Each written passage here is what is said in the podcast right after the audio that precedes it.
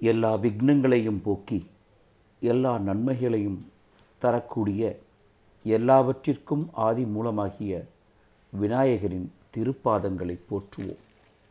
ஆனந்த ராமாயணத்தை ஆனந்தமாக பாராயணம் செய்து அனைவரும் ஆனந்த வாழ்வு வாழ வளமான காவியம் தந்த வால்மீகி மாமுனிவரின் திருவடிகளை போற்றுவோம். ஆஞ்சநேயர். எவர் ஒருவர் இல்லையேல் ராமாயணம் பூர்த்தியாகியிருக்காதோ? எவர் நினைவாலேயே? புத்தி பலம் யஜஸ் தைரியம் சுறுசுறுப்பு ஆயுஷ் ஆரோக்கியம் சேருமோ? ராமதூதனும் வாயு புத்திரனுமான அந்த அஞ்சனானந்தனை சதா வணங்குகின்றேன் அவன் திருவடிகளை போற்றுகின்றேன் ஸ்ரீராம தியானம் நீலமேனியன் சீதா நாயகன் திகட்டாத அவன் நாமம் தித்திக்கும் ராமாயணம். ஆனந்தமாயிருக்க ஆனந்த ராமாயணம். ஆனந்தத்தில் நான் இருக்க அந்த ஆனந்த ராமரையே போற்றி வணங்குகின்றேன். அவன் திருவடிகளில் இதை சமர்ப்பிக்கின்றேன். இந்த புஷ்பம் எப்படி மலர்ந்து மனம் வீசி பின் அவன் திருப்பாதங்களை தொட்டு வீழ்ந்து அவன் பாதங்களை சரணடைகிறதோ அதே போல என்னையும் எங்களையும் எல்லோரையும் அவன் வாழச் செய்வானாக. ராமனே உனக்கு நமஸ்காரம். லக்ஷ்மணனே உனக்கும் நமஸ்காரம். சீதாதேவி அன்னையே உன்னையும் வணங்குகின்றேன். ருத்ரமூர்த்தியையும் யமனையும் அக்னியையும் இந்திரனையும் சந்திரனையும் சூரியனையும் மற்றுமுள்ள அனைத்து கணங்களையும் வணங்குகின்றேன்.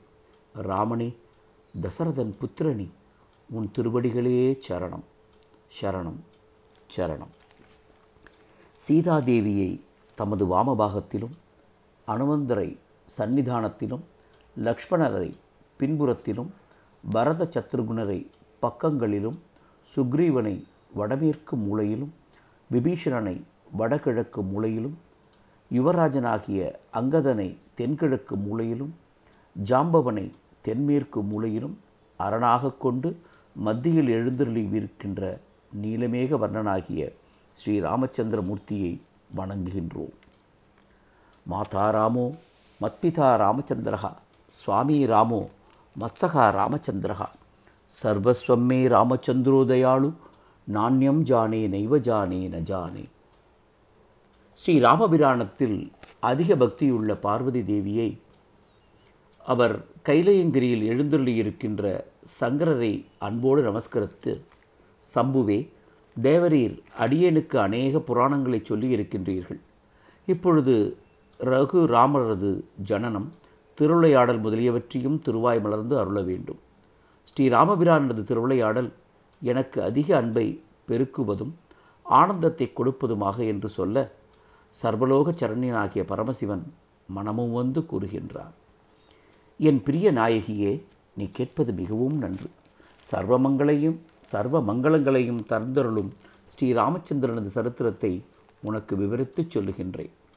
ஸ்ரீ ஆதி நாராயணத்திலிருந்தும் பிரம்மதேவர் பிரம்மதேவரிடத்திலிருந்து மரீச்சி அவரிடமிருந்து கஷ்யவர் கஷ்யவரிடத்திலிருந்து சூரியன் அவரிடமிருந்து சிராத்த தேவர் பைபஸ்த மனு இவரிடத்திலிருந்தும் பிரதாபசாலியாகிய இஷ்வாகு அவரிடமிருந்து விருட்சி விருட்சி என்பவத்திடமிருந்து புரஞ்சயன் என்னும் கருஸ்தரும் ககுஸ்தரிடமிருந்து இந்திரவாகரும் இந்திரவாகரிடத்திலிருந்து விஸ்வாந்தியரும் விஸ்வாந்தியரிடத்திலிருந்து சந்திரரும் அவரிடமிருந்து பிரதாபசாலியான யுவநாஸ்வரும் யுவநாஸ்வரத்திடமிருந்து சபஸ்தரும் சாபஸ்தரிடத்திலிருந்து பிரசித்தனாகிய பிரகதல பிரகதஸ்வனும் பிரகதஸ்வத்திடமிருந்து குலவாசியரும் குவலாசியவரிடத்திடமிருந்து திடாஸ்வரும் அவரிடமிருந்து அரியஸ்வர் அரியஸ்வரிடமிருந்து நிகும்பர் அவரிடமிருந்து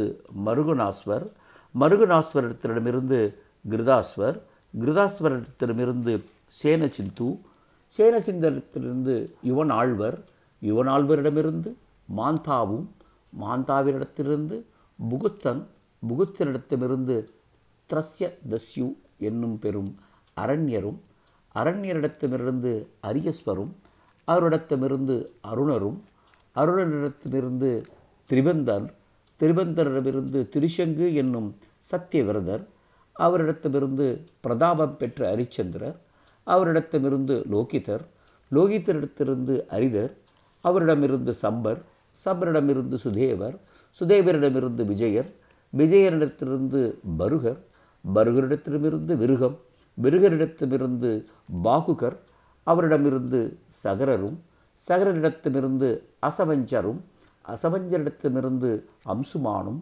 அம்சுமானிடத்திலிருந்து திலீபர் அவருக்கு பின் பகீரதர் அவருக்கு பின் சுரதர் அவருக்கு பின் நயரிடத்திடமிருந்தும் சிந்தித் தீபரிடமிருந்தும் சிந்தித் தீபரிடமிருந்து அயுதாயு என்பவரும் அவரிடமிருந்து ருதுபர்ணர் பின்பு கல்பாஷ பாதர் என்னும் சுதாகர் சுதாரிடத்திடமிருந்து அஸ்கர் அஸ்காரிடத்திலிருந்து நாரீக அவர் என்றும் மூலகர் மூலகரிடத்திலிருந்து தசரதர் தசரிடத்திலிருந்து ஜடபீடர் அவரிடமிருந்து விஸ்வரும் விஸ்வகாரிடத்திடமிருந்து கட்வாங்கரும் அவரிடமிருந்து நீண்ட கைகளை உடைய திலீபரும் திலீபரிடத்திலிருந்து ரகுவும் ரகுவரிடத்திலிருந்து அஜரும் அஜரிடத்திலிருந்து தசரதரும் தசரடத்திலிருந்து பரமேஸ்வரரான ஸ்ரீராமரும் பிறந்தார்கள். அந்த ஸ்ரீராமருடைய கணக்கற்ற திருநாமங்களை முனிவர்கள் எப்பொழுதும் ஸ்மரித்து மகிழ்கிறார்கள். இவ்விதம் விஷ்ணு முதல் அறுபத்தோரு தலைமுறைகளுக்கு பின்பும் அறுபத்தி ஓரு தலைமுறைக்கு நடுவிலும் விளங்கும் ஸ்ரீராமருடைய சரித்திரம் முழுவதும் உனக்கு சொல்லுகின்றேன்.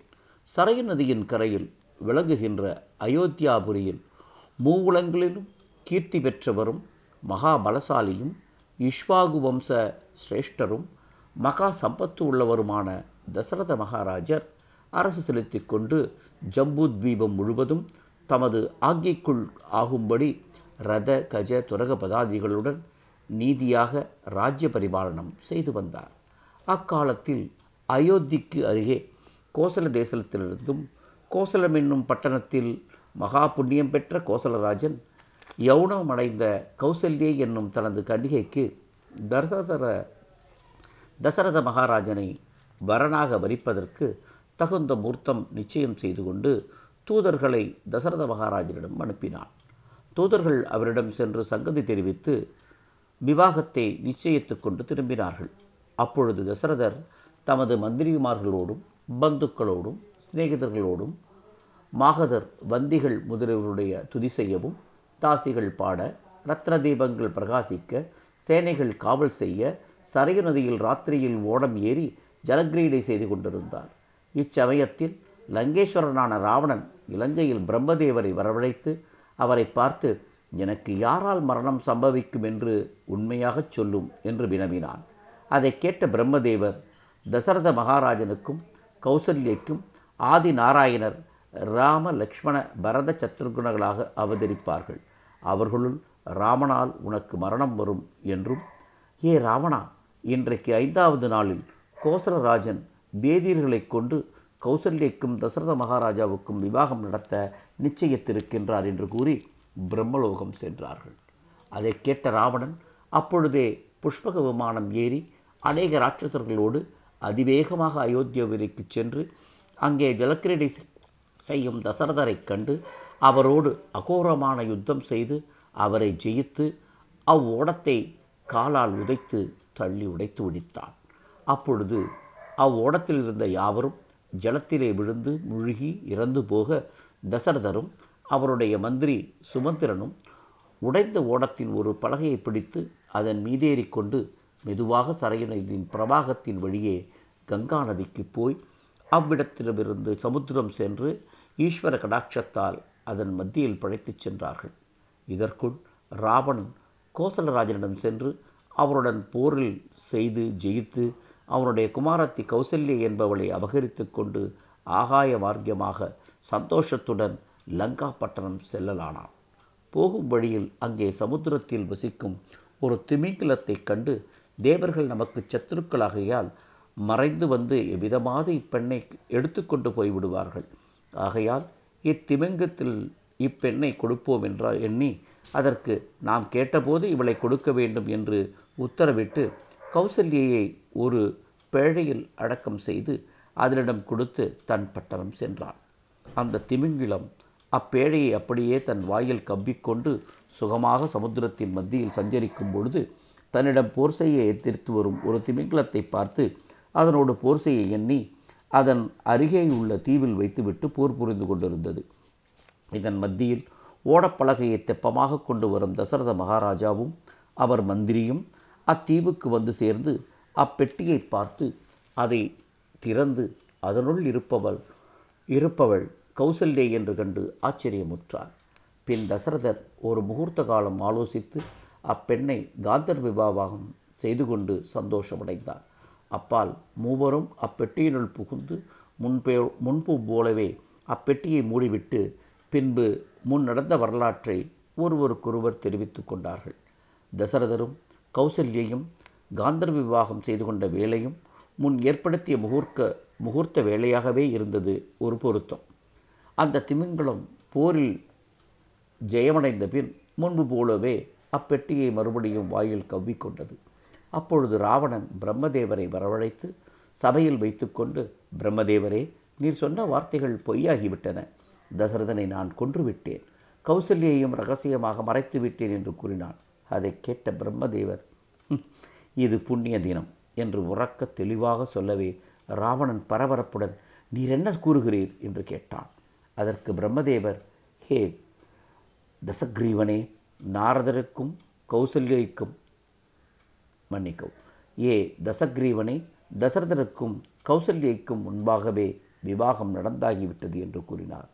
அவர் இப்படி சொல்ல கேட்டதும் ராவணன் பிரம்மதேவனுடைய வார்த்தையை பொய்யாக்க கருதி உடனே திமிங்கிலத்தினிடமிருந்தும் அப்பெட்டியை தூதர்கள் மூலமாக வரவழைத்து பிரம்மதேவர் முன்னிலையில் வைத்து திறந்தான். திறந்ததும் அதனுள் மூன்று பேர் இருக்க கண்டு திடீரென்று பயந்து கோபம் கொண்டு அவர்களை வெட்டுவிடுவதற்கு கையில் கத்தியை எடுத்தான்.